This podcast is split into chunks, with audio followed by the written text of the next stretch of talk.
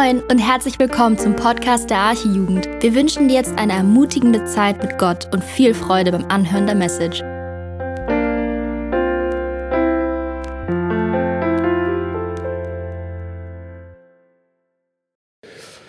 Ja, guten Abend mal wieder von meiner Seite hier vorne.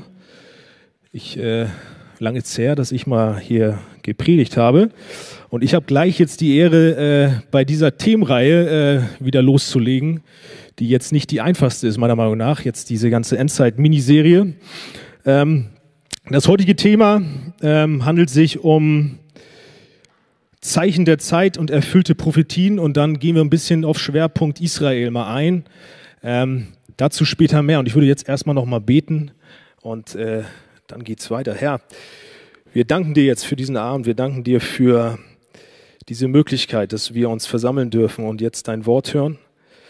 Jesus, du ja, siehst jedes Herz, du siehst, was wir jetzt brauchen, auch äh, durch diese Thematik her. Ich bitte dich einfach, dass du trotz allem, auch wenn es vielleicht theoretisch ist oder so, trotzdem sprichst und die Herzen hier veränderst und uns einfach zeigst, wer du bist, dass du treu bist, dass du ja, einfach die Kontrolle hast, Herr. Amen. Ja, ich glaube, jeder von euch hat sich schon mal ähm, bestimmtes Wetter gewünscht. Ich äh, auf jeden Fall schon, allein im Kontext der Hochzeit von Mirjana und Leon. Ähm, weiß ich nur, dass wir äh, ja, die letzten Wochen oder kurz vor der Hochzeit immer gebibbert haben um gutes Wetter. Und vielleicht kennt ihr das auch, gutes Wetter gerade im Sommer, wenn man mal irgendwie zum Strand fahren möchte, oder im Winter zu Weihnachten, weiße Weihnacht wünscht sich irgendwie jedes Kind.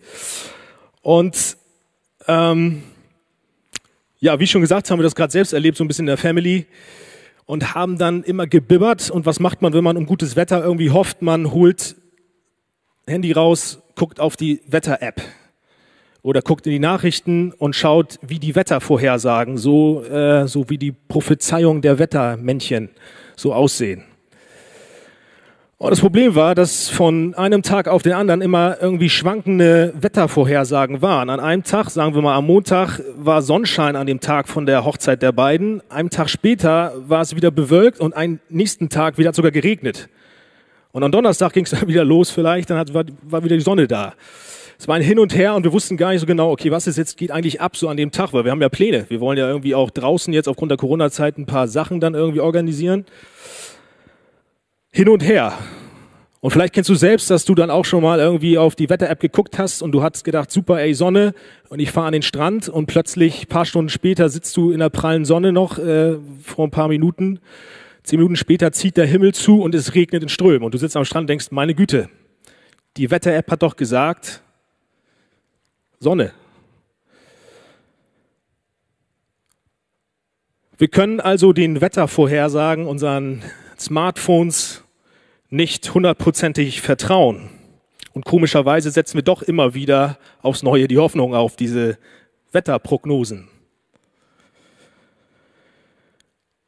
In der Bibel lesen wir auch von vielen Vorhersagen, die auch Prophetien genannt werden. Die sind mal schwer zu verstehen und mal auch leichter zu verstehen. Mal sind sie sehr bildlich, symbolisch, und mal sind sie wörtlich direkt zu verstehen. Mal sind sie auch mehrdeutig und mal spezialisieren sie sich direkt auf ein Ereignis. Bei diesen Vorhersagen ist es aber anders als bei den Wettervorhersagen, denn bei diesen Vorhersagen der Bibel, bei den Prophetien, können wir davon ausgehen, dass sie zu hundert Prozent eintreffen. Da ist kein Schwanken, da ist keine Unsicherheit, sondern hundert Prozent. Und warum? Weil diese Prophetien, diese Vorhersagen der Bibel nicht eine App sind.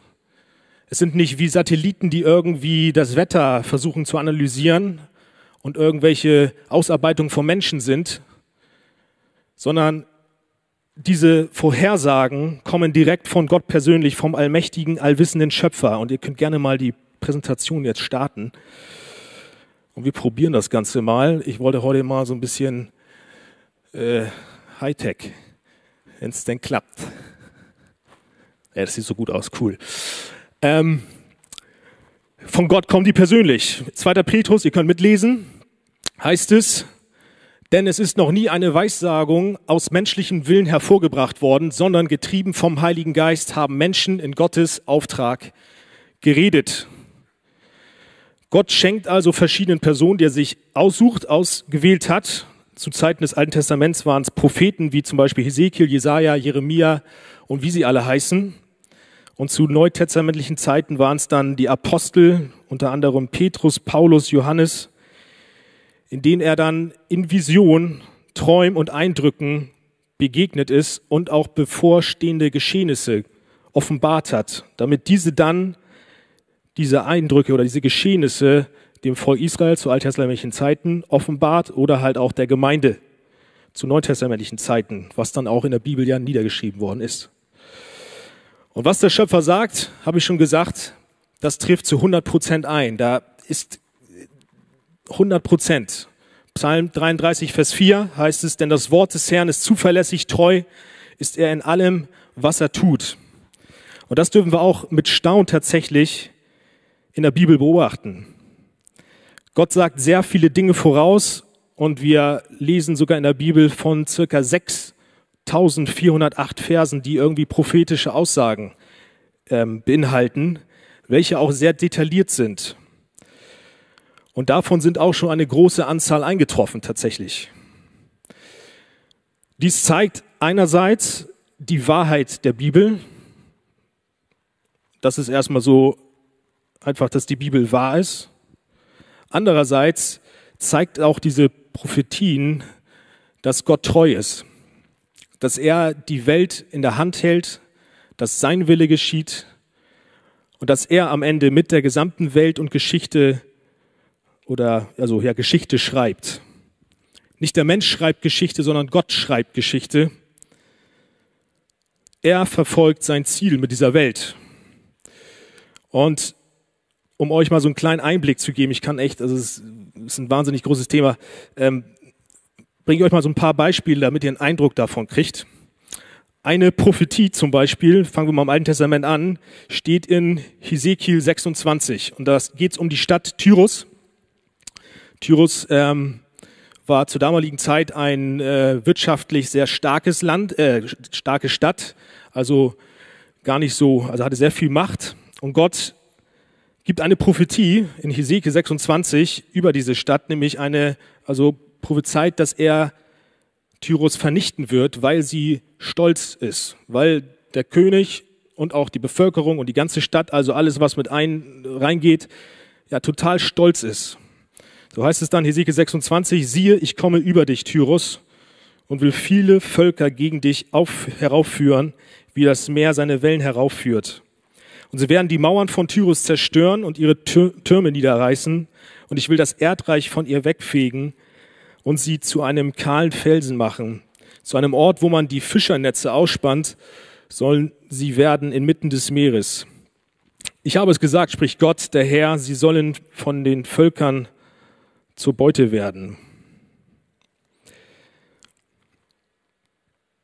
Kurz nochmal, so da liegt dann Tyrus, so, also südlich im Libanon, und ähm, nur, dass man sich mal so ein bisschen vorstellt, das ist halt so wirklich am Wasser so gewesen. Und interessant ist, dass diese Prophetie, von der ich gerade oder die ich gerade vorgelesen habe, dass die tatsächlich eins zu eins in Erfüllung gegangen ist, dass die ja stattgefunden hat. In Teilen wurde sie erfüllt durch den Machthaber, Herrscher Nebukadnezar, also durch das babylonische Reich, nämlich Nebukadnezar belagerte die Stadt etwa dreizehn Jahre lang, und kurz bevor dann die Stadt auf dem Festland, also Tyrus, platt gemacht worden ist, kam dann die Bevölkerung auf die Idee, schnell Hab und Gut zu nehmen und dann vom Festland, also wenn wir jetzt das Bild mal angucken, von der rechten Seite schnell auf diese Insel da zu fliehen. Und dann haben sie sich da niedergelassen. Und das alte Tyrus, das wurde dann platt gemacht von Nebukadnezar. Weiter ging es dann, dass Alexander der Große, also ein paar Jahrhunderte später, also oder im Jahr dreihundertzweiunddreißig vor Christus, kam dann Alexander der Große, auch ein großer Machthaber. Und er kam auf seinen welterobernden Feldzug mit seinen Truppen auch an die Küste von Tyrus. Und da war halt dann diese Stadt auf dieser Insel. Und er versuchte, diese Stadt einzunehmen, aber ohne Erfolg. Und dann, um das irgendwie hinzukriegen, bediente er sich dann an den Ruinen der alten Stadt Tyros, also dem Festland, von der die schon in Schutt und Asche durch Nebukadnezar war, und baute dann einen Damm aus diesem Schutt hin zu dieser, zu dem neuen Tyros, sag ich mal. Ein Damm, um dann rüberzukommen zu diesem Festland, um dann äh, ja dieses die Stadt einzunehmen, sodass dann nur noch Felsen auf dem Festland übrig blieb und keine Stadt mehr. Auf dem Festland ist Tyros, also diese Stadt, nie wieder aufgebaut worden, und noch heute breiten Fischer dort ihre Netze zum Trocknen aus, wie es in der Prophezeiung steht. Wenn wir es nochmal angucken, zum Beispiel Vers fünf, zu einem Ort, wo man die Fischernetze ausspannt. Das ist total krass. Es gibt weitere Prophezeiungen in der Bibel, zum Beispiel das Volk Israel, fünfter Mose achtundzwanzig, dann die Verse seht ihr da ja, da heißt es, und der Herr wird dich unter alle Völker zerstreuen, von einem Ende der Erde bis zum anderen Ende der Erde. Und unter jede Nation wirst du nicht ruhig wohnen, und deine Fußsohle wird keinen Rastplatz finden, und der Herr wird dir dort ein zitterndes Herz geben, erlöschende Augen und eine verzagte Seele. Aufgrund der Sünde Israels hat Gott im Alten Testament immer wieder angesprochen oder immer wieder prophezeit, dass Israel in die ganze Welt zerstreut werden wird.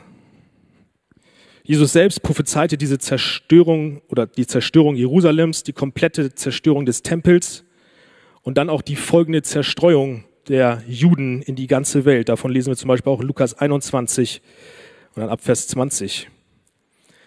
Und nachdem Jesus dann auch diese Geschehnisse der Zerstreuung prophezeit hat, ein paar Jahre später kam es tatsächlich dann auch zustande, können wir geschichtlich nachvollziehen.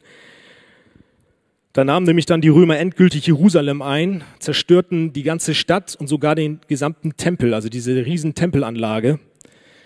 Und das Dach des Tempels ist aus Gold gewesen und zerschmolzen und in die Fugen der Steine von den Felsen, äh, von der, von der Tempelwand quasi so, ja, reingelaufen, sodass die Römer dann jeden einzelnen Stein rausgenommen haben, um an das Gold zu kommen, sodass sogar die Prophetie wahr geworden ist, dass Jesus gesagt hat, als die Jünger mit ihm vor dem Tempel standen, dass kein Stein mehr auf dem anderen stehen bleiben wird von diesem Tempel.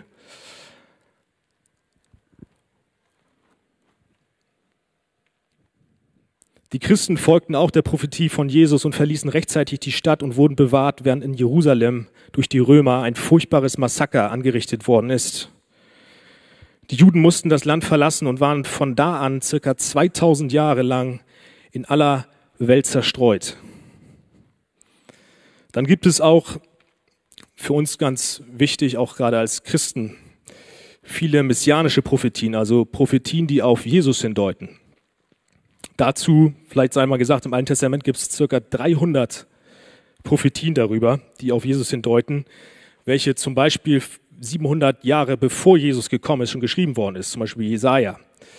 Dazu mal eine Stelle mal wieder, dass wir da auch nochmal ein Gefühl für kriegen. Ich meine, diese Stellen kennen wir dann häufig echt schon gut. Aber Jesaja sieben, Vers vierzehn zum Beispiel. Siehe, eine Jungfrau ist schwanger und wird einen Sohn gebären, den wird sie nennen Immanuel.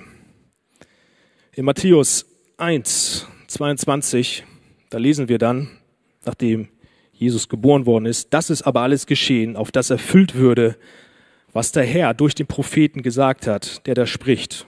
Siehe, eine Jungfrau wird schwanger sein und einen Sohn gebären und sie werden ihm den Namen Immanuel geben, das heißt übersetzt Gott mit uns.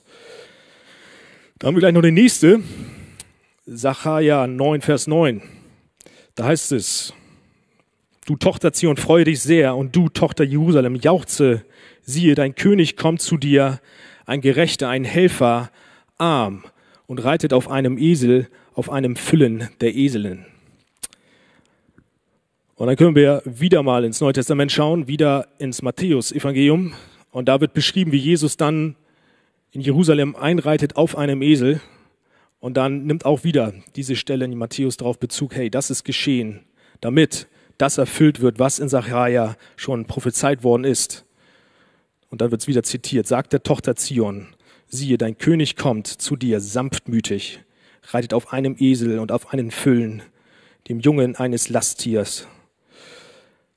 Und dann habe ich noch eine mitgebracht. Psalm zweiundzwanzig, Vers achtzehn. Das finde ich auch irgendwie so sehr krass, weil es einfach sehr detailliert zeigt, oder auf Jesus hindeutet.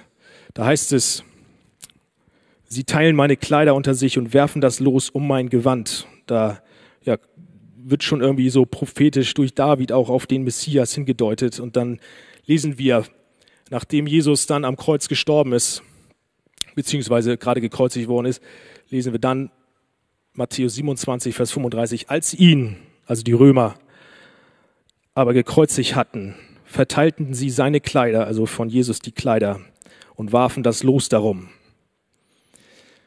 So viel dazu. Ich könnte jetzt noch weitermachen, aber das mache ich nicht. Ähm, was ich hier sagen möchte, ist, es ist einerseits krass, dass das genau eintrifft, was vor tausend Jahren irgendwie schon prophezeit worden ist. Das ist schon krass. Aber was gerade, finde ich, bei den messianischen Prophetien echt heftig ist, ist, dass diese Vorhersagen sich erfüllten, dahingehend bis ins kleinste Detail. Lasst mich das mal ein Beispiel erklären. Wenn ich jetzt euch sagen würde, hey, heute ist ein Mann über den Rathausmarkt gegangen, dann würdet ihr sagen, ja, das war bestimmt der Fall. Wenn ich jetzt sagen würde, heute ist ein Mann mit einem blauen T-Shirt über den Rathausmarkt gelaufen, dann würdet ihr sagen, es ist auch noch völlig, völlig klar, Joel, das glauben wir dir. Aber es ist auch keine große Kunst, das zu sagen. Wenn ich jetzt sagen würde, heute ist ein Mann mit einem blauen T-Shirt, einem... Äh, einer Gucci-Tasche mit Nike Air Max an den Füßen, äh, was habe ich noch geschrieben, mit einem Drei-Tage-Bart, mit einer Glatze, G-Star-Socken hat er auch angehabt, mit einer Ray-Ban-Brille, mit einer New-Era-Cap, das ist also, da ist so ein Typ, ist über den Rathausmarkt gelaufen und dann hat er noch Oh Happy Day gepfiffen dabei, dann würdet ihr höchstwahrscheinlich sagen, unwahrscheinlich. Aber es wäre umso heftiger, wenn das genau eintreffen würde und dieser Mann halt da langgelaufen wäre, ohne dass ich da gewesen bin und ihn gesehen hätte, ne? Natürlich. Umso mehr Details dazukommen, desto unwahrscheinlicher ist es, dass dieser Mann heute genauso über diesen Rathausmarkt gelaufen ist. Und das sehen wir halt auch bei diesen, also diese detaillierte Beschreibung sehen wir zum, also voll bei diesen messianischen Prophetien. Jesus wird detailliert beschrieben, verschiedene Sachen, die ihm auch widerfahren und sie treffen ein. Wenn nur eine von diesen dreihundert messianischen Prophetien nicht eingetroffen wäre, dann wäre Jesus nicht der Messias, von dem das Alte Testament schreiben würde. Aber weil alle dreihundert Prophetien eingetroffen sind, bestätigt das noch umso mehr, dass Jesus der wahre Messias ist und kann uns ja einfach nur in Staunen bringen. Dann gibt es noch weitere Prophetien, Endzeitprophetien, weil wir in der Endzeit uns befinden, da habe ich mal sowas aufgelistet. Ähm, Da gehört zum Beispiel zu die Verkündigung des Evangeliums unter allen Nationen, die Erlösung ganz Israels, Drangsal, Trübsal, dann kommt dazu noch Abfall der Gläubigen, falsche Propheten, die aufkommen werden, dann kommt der Antichrist noch, Kriege werden geschehen, Erdbeben werden passieren, Hungersnöte. Und das sind alles so Prophetien oder Zeichen, die direkt im Kontext zu der Wiederkunft von Jesus dann stehen, zum zweiten Kommen von Jesus. Die, diese Dinge werden passieren, passieren zum Teil natürlich auch schon, und zeigen uns, dass Jesus bald wieder kommt. Und dann gibt es natürlich noch so Sachen, die vor uns liegen, die uns auch als Ermutigung dienen dürfen, die in der Offenbarung halt zum Großteil stehen, wo beschrieben wird, dass es eine neue, äh, einen neuen Himmel und eine neue Erde geben wird, dass Gott alle unsere Tränen abwischen wird, dass kein Leid mehr sein wird, keine Schmerzen und dass wir als sein Volk vor dem Thron Gottes sein werden und er in unserer Mitte sein wird und wir ihn sehen werden. Das jetzt mal so grob ähm, zu diesen Arten von Prophetien und Verheißungen.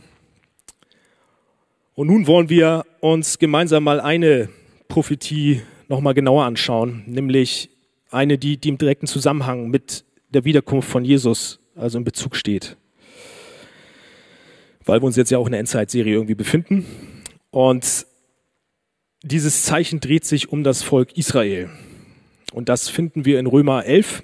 Wenn ihr die Bibel dabei habt, schlagt gerne mal das Kapitel auf. Ähm, ich werde jetzt nicht jeden einzelnen Vers dann da auch äh, ranwerfen, sondern viel gleich zusammenfassen, weil das sonst sich strecken würde wie sonst was.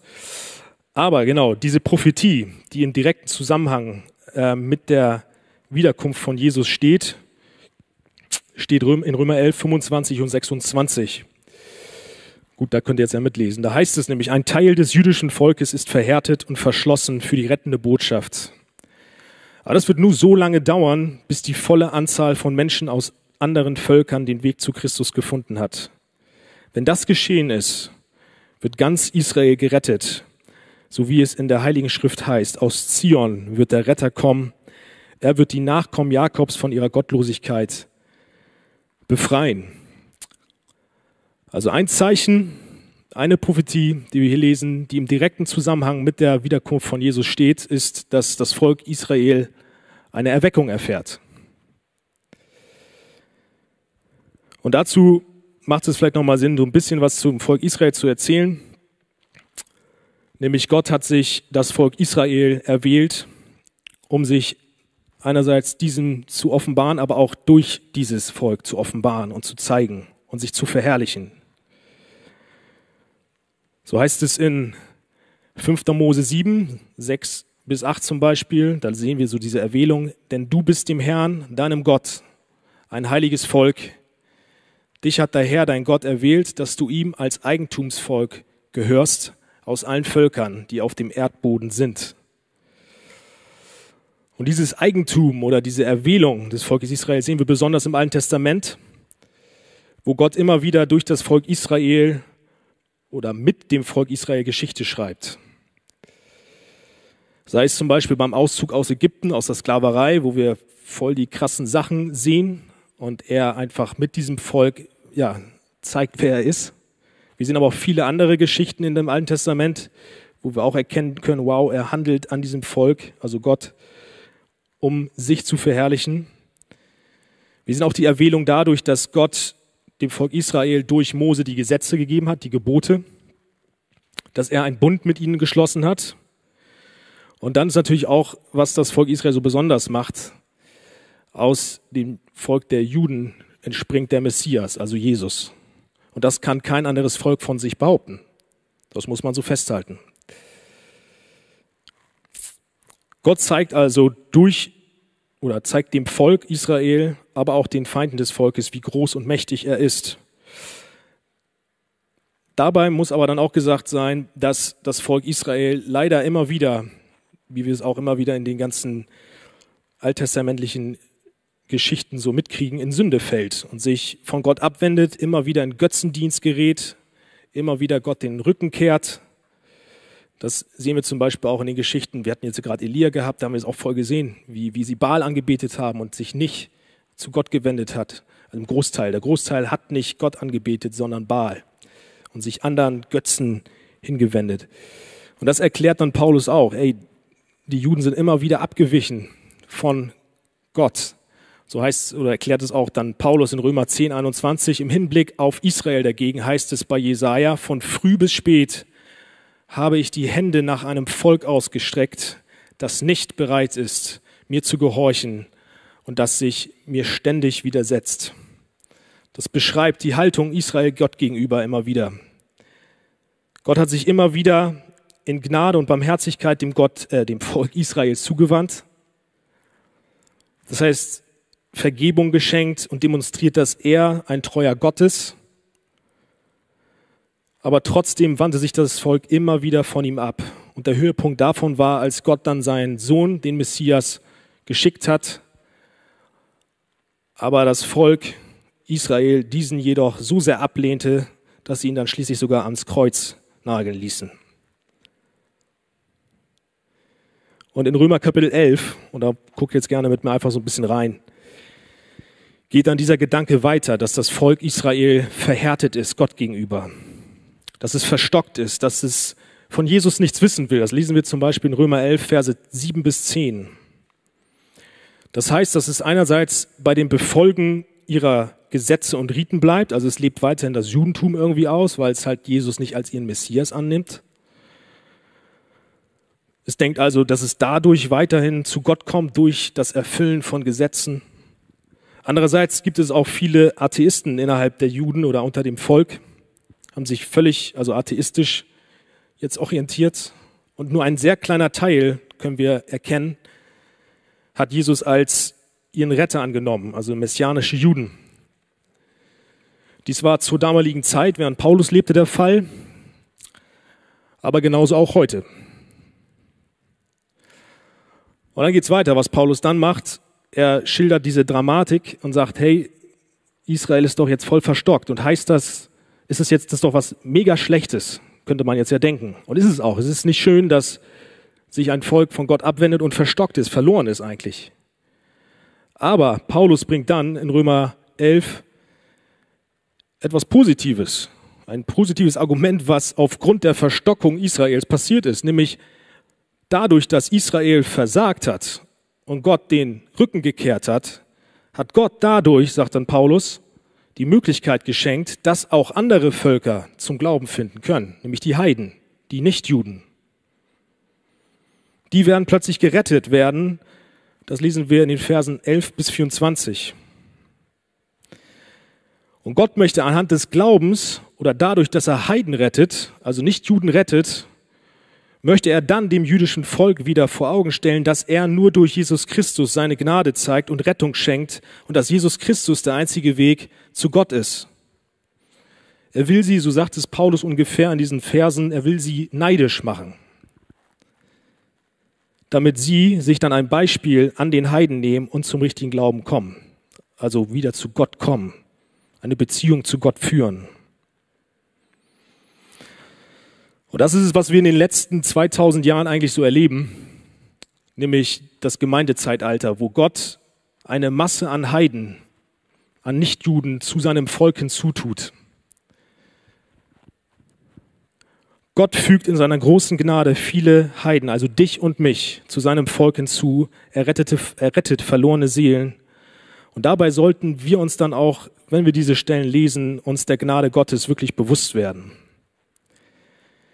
Der Unglaube der Juden verschafft uns die Rettung. Und auch wenn das jetzt sehr theologisch alles ist und irgendwie manchmal sehr verzwackt ist, müssen wir uns wirklich mal diese Gnade vorstellen. Denn, nur mal nachdenken, damals zur Zeit des Alten Testaments kamen nur sehr vereinzelt auch Heiden zum Glauben an Gott. Nur vereinzelt haben sich welche, die Juden, angeschlossen. Du kannst es, das ist eine Handvoll. Vielleicht auch mehr, aber ne, so sinngemäß. Großteil war natürlich, Juden waren das Volk Gottes. Und so müssen wir uns mal vorstellen, dass riesige Völker und ganze Weltreiche und ihre Bevölkerung starben, ohne dass sie Gott kannten. Dass sie ewig verloren sind. So starben Weltreiche, weil sie den lebendigen Gott nicht kennenlernen, kennengelernt haben. Auch abgelehnt haben natürlich. Aber wir dürfen in der Zeit leben, in der sich Gott entschieden hat, Heiden zu seinem Volk hinzuzutun. Verdient haben wir das nicht, aber Gott ist unglaublich gnädig mit uns, was uns demütig machen sollte.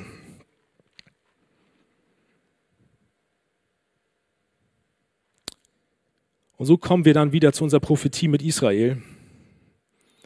Weil wir könnten jetzt ja meinen, wenn das Volk Israel verstockt ist und sich von Gott entfernt und verloren ist, dass Gott sein Volk, also die Israeliten, vergessen hat. Wir können jetzt meinen, dass Gott ja Israel verstoßen hat, weil ja viele Juden jetzt einfach ja, in Sünde leben. Bleibt fern von mir. Und Paulus antwortet auf die Frage, hast du oder hat Gott die Juden vergessen? Mit einem deutlichen Nein. Denn auch wenn ein großer Teil der jüdischen Menschen verloren geht und auch verloren ist, weil sie durch die Ablehnung des Evangeliums Feinde Gottes sind, so wie es Paulus auch sagt, in Vers achtundzwanzig, hat Gott sie nicht vergessen. Paulus sagt sogar in Vers achtundzwanzig, dass Gott, weil er ihre Vorfahren erwählt hat, sie trotzdem sein geliebtes Volk sind und bleiben. Und weil das so ist, hat er noch mit einem kleinen Teil, einem Überrest, wie Paulus es sagt, etwas ganz Großes vor. Denn wir lesen davon, wenn alle Heiden, die Gott sich erwählt hat, in diesem Zeitraum der Gnade für die Heiden, wenn er die alle voll hat, seine gesamte Schar, die er liebt und erwählt hat, wenn die voll ist, dann wird sich wieder das Blatt wenden. Jetzt ist gerade die Zeit da, wo Juden weniger zum Glauben kommen, aber ein Großteil von Heiden. Und dann wird sich das Blatt wieder wenden. weniger Heiden, mehr Juden. Denn dann lesen wir nochmal unsere Prophetie von heute. Ich lese nochmal vor. Ein Teil des jüdischen Volkes ist verhärtet und verschlossen für die rettende Botschaft. Aber das wird nur so lange dauern, bis die volle Anzahl von Menschen aus den anderen Völkern den Weg zu Christus gefunden hat. Wenn das geschehen ist, wird ganz Israel gerettet, so wie es in der Heiligen Schrift heißt. Aus Zion wird der Retter kommen. Er wird die Nachkommen Jakobs von ihrer Gottlosigkeit befreien. Gott wird also die verhärteten Herzen der Juden weich machen und er wird ihnen das Verständnis für das Evangelium schenken, sodass sie zum wahren Glauben an, an Jesus Christus kommen und gerettet werden. Gott zieht also Israel wieder zu sich, indem er sie zur Buße führt und die Augen öffnet. Und diese große Erweckung dann dient uns als Zeichen, was ich dann ja auch gerade eben aufgelistet habe, als Zeichen in direkten Bezug zur Wiederkunft Jesu. Das, das erinnert uns daran, hey, das wird geschehen und wenn das passiert, ey, das Kommen von Jesus ist immer näher da. Jetzt ist es so, wie auch letzte Woche, äh, nicht letzte Woche, vor zwei Wochen, dass natürlich sich dann manchmal so, dann auch die Meinungen so unterscheiden bei solchen Themen. Und ich weiß, dass ich jetzt nicht jeder Meinung entspreche. Ich möchte euch eine Meinung auch zu diesem Thema nochmal nennen, dass ihr es einfach mal wisst. Es gibt aber noch andere und alles ist irgendwie ja dann auch unterteilt noch äh, bei so theologischen Ansichten. Aber eine Sache zum Beispiel ist, wenn man diesen Text sich anguckt, dass man sich die Frage stellen kann, was ist denn mit ganz Israel gemeint? Wenn das geschehen ist, also alle Heiden gerettet sind, wird ganz Israel gerettet werden. Und es gibt so manche Leute, die ähm, neigen dazu, die Nation Israel fälschlicherweise zu verherrlichen. Dadurch entsteht die Ansicht, und gerade an dieser Stelle, dass mit ganz Israel alle Juden gemeint sind, die jemals lebten. Also sobald alle Heiden gerettet sind, dann werden alle, die jüdische Abstammung sind und waren, gerettet werden. Vielleicht sogar auch die, die jetzt schon tot sind, eigentlich ohne Jesus gestorben sind, die werden dann nochmal rückwirkend irgendwie durch diese volle Anzahl gerettet werden, obwohl sie ja nicht Jesus hatten. Das würde ja aber dann bedeuten, dass die Juden einen eigenen Heilsweg haben. Also eigentlich, ich brauche nur Jude sein, dann bin ich gerettet, dann bin ich bei Gott. Sie brauchen Jesus also nicht. Da ist Jesus... Da ist jedoch eigentlich Paulus und auch die Bibel natürlich völlig klar. Denn egal zu welcher Nation du gehörst, egal ob Jude oder Heide, egal zu welcher Nation du gehörst, wir haben alle zusammen ein Problem und das ist die Sünde. Jeder ist ein Sünder und braucht Vergebung durch Jesus allein. Jeder, der Jesus ablehnt, ist Feind Gottes. Und Paulus bringt das in Römer elf, achtundzwanzig ganz gut auf den Punkt, indem er auch da von den Juden spricht und sagt, ihre Einstellung zum Evangelium, also dadurch, dass sie Jesus ablehnen, macht sie zu Feinden Gottes. Nur der Glaube an Jesus rettet, der Glaube daran, dass er stellvertretend für deine und meine Sünde am Kreuz gegangen ist, für uns ein perfektes Leben geführt hat und den Zorn des Vaters auf sich genommen hat. Dieser Glaube, dass er dort für meine und deine Schuld an diesem Kreuz hing und uns gerecht gemacht hat, dass er den Tod besiegt hat, dieser Glaube, dass wir durch seinen Tod am Kreuz vom Vater gerecht sind, dieser Glaube rettet. Und dieser Glaube rettet ohne Ausnahme, da gibt es keine Ausnahme. Und auch ist diese Rettung nicht zeitpunktabhängig oder so. Jeder, der an Jesus glaubt, gehört zum Volk Gottes. Egal ob Jude und Heide. Kolosser drei, Verse elf und zwölf. Was diesen neuen Menschen betrifft, heißt es da, spielt es keine Rolle mehr, ob jemand Grieche oder Jude ist, beschnitten oder unbeschnitten, ungebildet oder sogar unzivilisiert, Sklave oder freier Bürger. Das Einzige, was zählt, ist Christus. Er ist alles in allen. Geschwister, ihr seid von Gott geliebt. Ihr gehört zu seinem heiligen Volk, ihr seid von Gott geliebt. Wenn du an Jesus Christus glaubst, dann bist du von Gott geliebt. Egal welche Nation du angehörst, egal wer du bist, wo du herkommst. Nur durch den Glauben werden wir gerettet. Das wahre Volk Gottes besteht also aus den Nachfolgern von Jesus Christus und das ist die Gemeinde. Die Juden, welche also gerettet werden, dann zu diesem Zeitpunkt dieser Erweckung, dieses Zeichens, werden nicht durch einen eigenen Heilsweg gerettet, sondern weil Gott den rettenden Glauben an Jesus Christus schenkt. Und passend auch nochmal zu diesem Thema, erfüllte Prophetien, möchte ich jetzt auch nochmal kurz ein weiteres Thema anreißen. Denn es wird die Meinung vertreten, dass durch diese kommende Erweckung, die eines Tages in, bei den, unter den Juden geschehen wird, biblische alttestamentliche Prophetien erfüllt werden. Also dadurch, dass ähm, nämlich Gott eine Erweckung schenkt, hat er erstmal sein Volk gesammelt. Und das wird dann darauf bezogen, dass also die Staatsgründung von Israel vor ca. siebzig Jahren. Dass also bevor Gott eine Erweckung schenkt, erstmal die Juden sammelt wieder.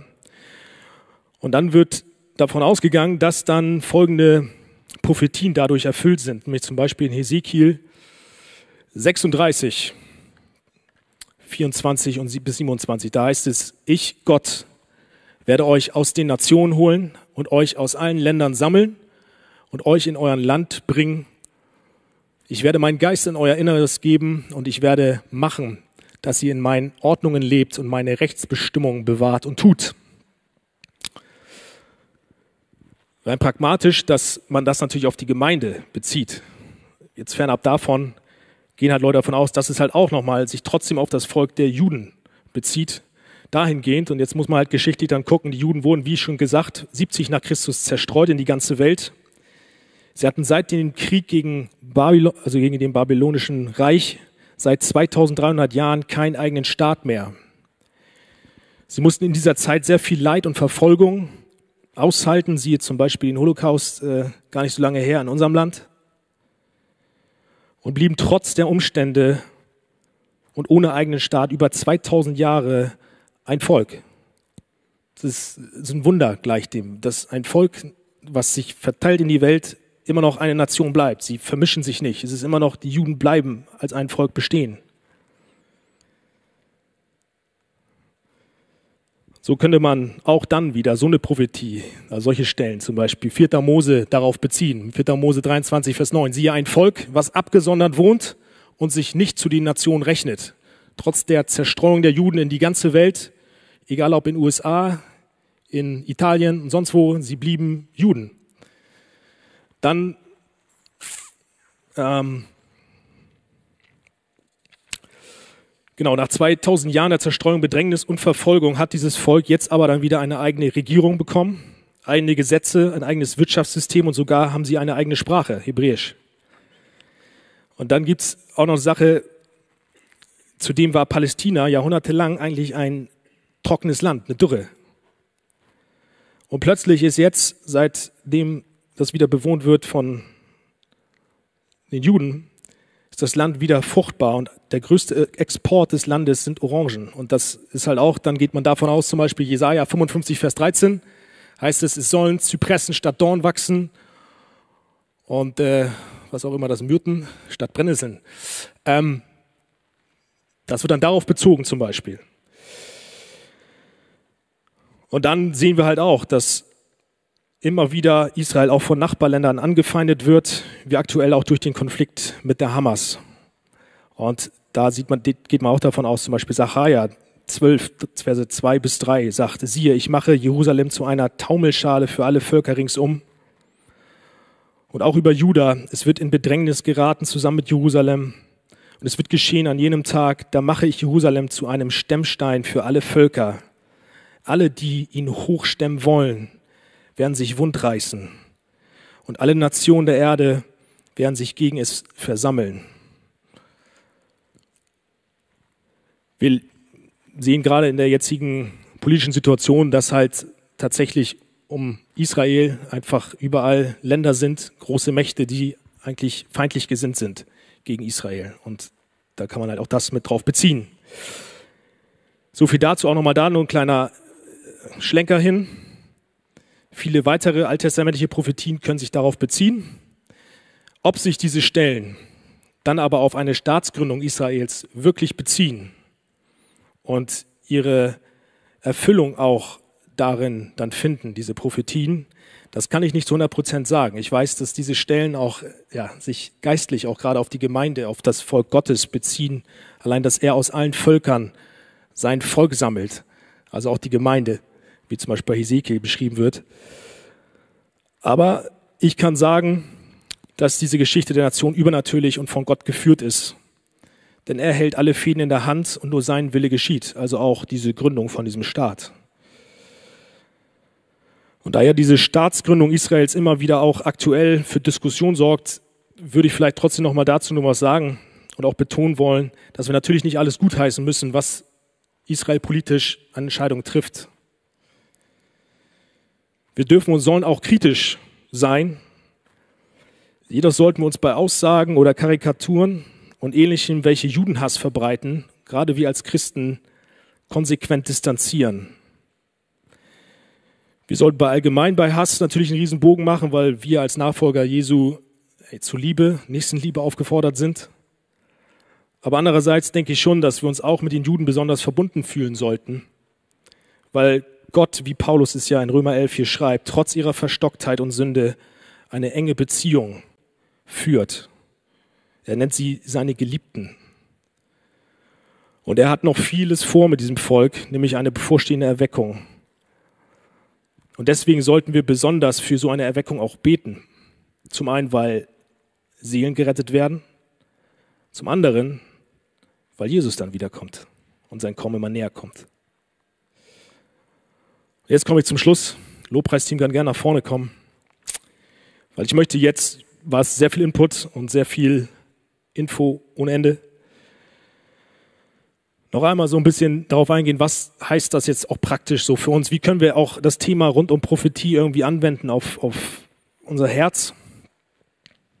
Was bringt das für unser Glaubensleben? erster Korinther vierzehn, Vers drei sagt, wer aber eine prophetische Botschaft von Gott empfängt, kann sie an andere Menschen weitergeben und dann er hilft ihnen, er tröstet und ermutigt sie. Was Prophetien also nicht tun sollen, ist, sie sollten uns keine Angst machen oder uns zu Verschwörungstheoretikern machen. Prophetien sollten uns im Glauben helfen. Sie sollten uns ermutigen und sie sollten uns trösten. Und das möchte ich anhand des heutigen Themas am Ende jetzt auch tun. Ich habe jetzt schon erwähnt, dass wir anhand von Prophetien feststellen dürfen, dass Gott die Kontrolle hat, dass er die Fäden in der Hand hält, dass wir es daran sehen können. Er verfolgt sein Ziel mit der Welt. Nicht die Menschen schreiben Geschichte, sondern er schreibt Geschichte. Er verfolgt sein Ziel mit dieser Welt. Nicht die Ziele der Menschen werden verfolgt, sondern sein Ziel. Und wir dürfen wissen, dass er zu seinem Ziel auch kommen wird mit dieser Welt. Und von diesem Ziel lesen wir auch in der Bibel. Wir lesen nämlich davon, dass die ganze Weltgeschichte in einem Ziel endet, in einem Höhepunkt enden wird. Und dieser Höhepunkt ist näher, als du denkst. Und das, dazu soll auch diese Serie der Endzeit auch uns irgendwie helfen, dass wir wachsam werden. Denn ein Höhepunkt wird kommen, der ganz nah ist. Uns ist Zeit aufzuwachen. Denn Jesus kommt bald zurück. Näher, als du denkst. Und so soll uns dieses Thema heute dazu ermutigen, wachsam zu werden, für Jesus zu leben und diesen Tag auch seiner Wiederkunft herbeizusehen. Das soll uns nicht egal sein, sondern wir sollen uns darauf einstellen, wir wollen uns darauf freuen. Wir wollen darauf aus sein, dass unser größtes Ziel, unsere größte Freude ist, dass Jesus endlich wiederkommt.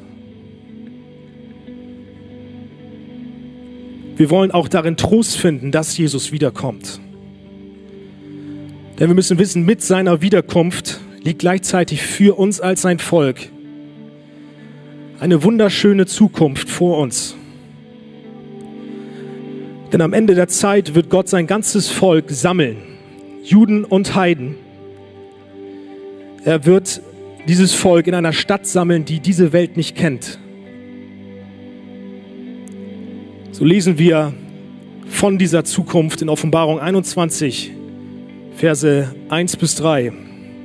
Da heißt es: Danach sah ich einen neuen Himmel und eine neue Erde. Der frühere Himmel und die frühere Erde, die waren vergangen. Auch das Meer gab es nicht mehr. Ich sah die heilige Stadt, das neue Jerusalem, von Gott aus dem Himmel herabkommen. Schön wie eine Braut, die sich für ihren Bräutigam geschmückt hat. Und vom Thron her hörte ich eine mächtige Stimme laut rufen: Seht, die Wohnung Gottes ist jetzt bei den Menschen. Gott wird in ihrer Mitte sein. Sie werden sein Volk sein, ein Volk aus vielen Völkern. Und er selbst wird ihr Gott sein und immer bei ihnen sein. So sieht dein und mein Zuhause aus. Unsere Zukunft sieht so aus, wenn du zu Jesus gehörst. Gott wird unter uns wohnen und wir werden ihn sehen. Das Allerbeste ist nicht hier, sondern das Allerbeste liegt noch vor uns. Und die Frage, die jemand uns stellen will: Wissen wir das eigentlich? Schnallen wir eigentlich, dass das Beste noch vor uns liegt? Denn wenn wir eigentlich diese Verse lesen, dann müsste eigentlich unser Herz übersprudeln vor, vor Freude darauf, dass Jesus endlich wiederkommt und endlich das eintrifft. Unsere Sehnsucht müsste unermesslich groß sein. Und so sollte diese Tatsache uns ermutigen, dass wir angetrieben von dieser Zukunft und Hoffnung für Jesus leben, auch wenn es bedeutet, hier auf der Erde alles zu verlieren. Es sollte uns Ermutigung, ermutigen, dass wir uns nicht in dieser Welt, in diesen Dingen der Welt verlieren, dass wir nicht so leben, als wäre das unser Zuhause hier, sondern wir sollten immer mehr auf, auf unsere Zukunft schauen, die Sünde lassen und Jesus nachfolgen. Hebräer dreizehn, Vers vierzehn, da heißt es: Denn wir haben hier keine bleibende Stadt, sondern die künftige suchen wir. Und so möchte ich uns jetzt gleich einladen, dass wir einfach die Lobpreiszeit kurz nutzen, uns einfach überprüfen, wie es um uns steht. Auch Buße darüber tun, wo wir vielleicht doch zu sehr auf das Leben hier fokussiert sind. Und ich möchte uns ermutigen, dass wir unsere Hoffnung noch mal mehr auf das richten, was Realität ist und was kommen wird. Es ist eine Verheißung, eine Versprechung Gottes. Das wird eintreffen.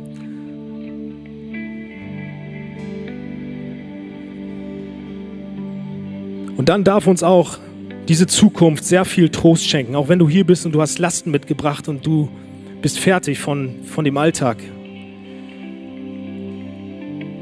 Dann darf uns diese Zukunft ermutigen, denn die Verse gehen weiter.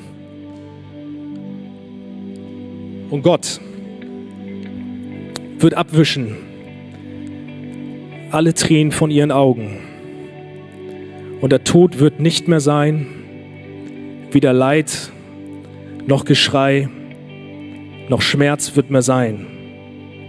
Denn das Erste ist vergangen. Und der auf dem Thron saß, sprach: Siehe, ich mache alles neu. Und er sprach, und das ist unsere Bestätigung, dass das eintreffen wird: Schreibe, denn diese Worte sind wahrhaftig und gewiss. Lass uns aufstehen und jetzt zu Gott kommen.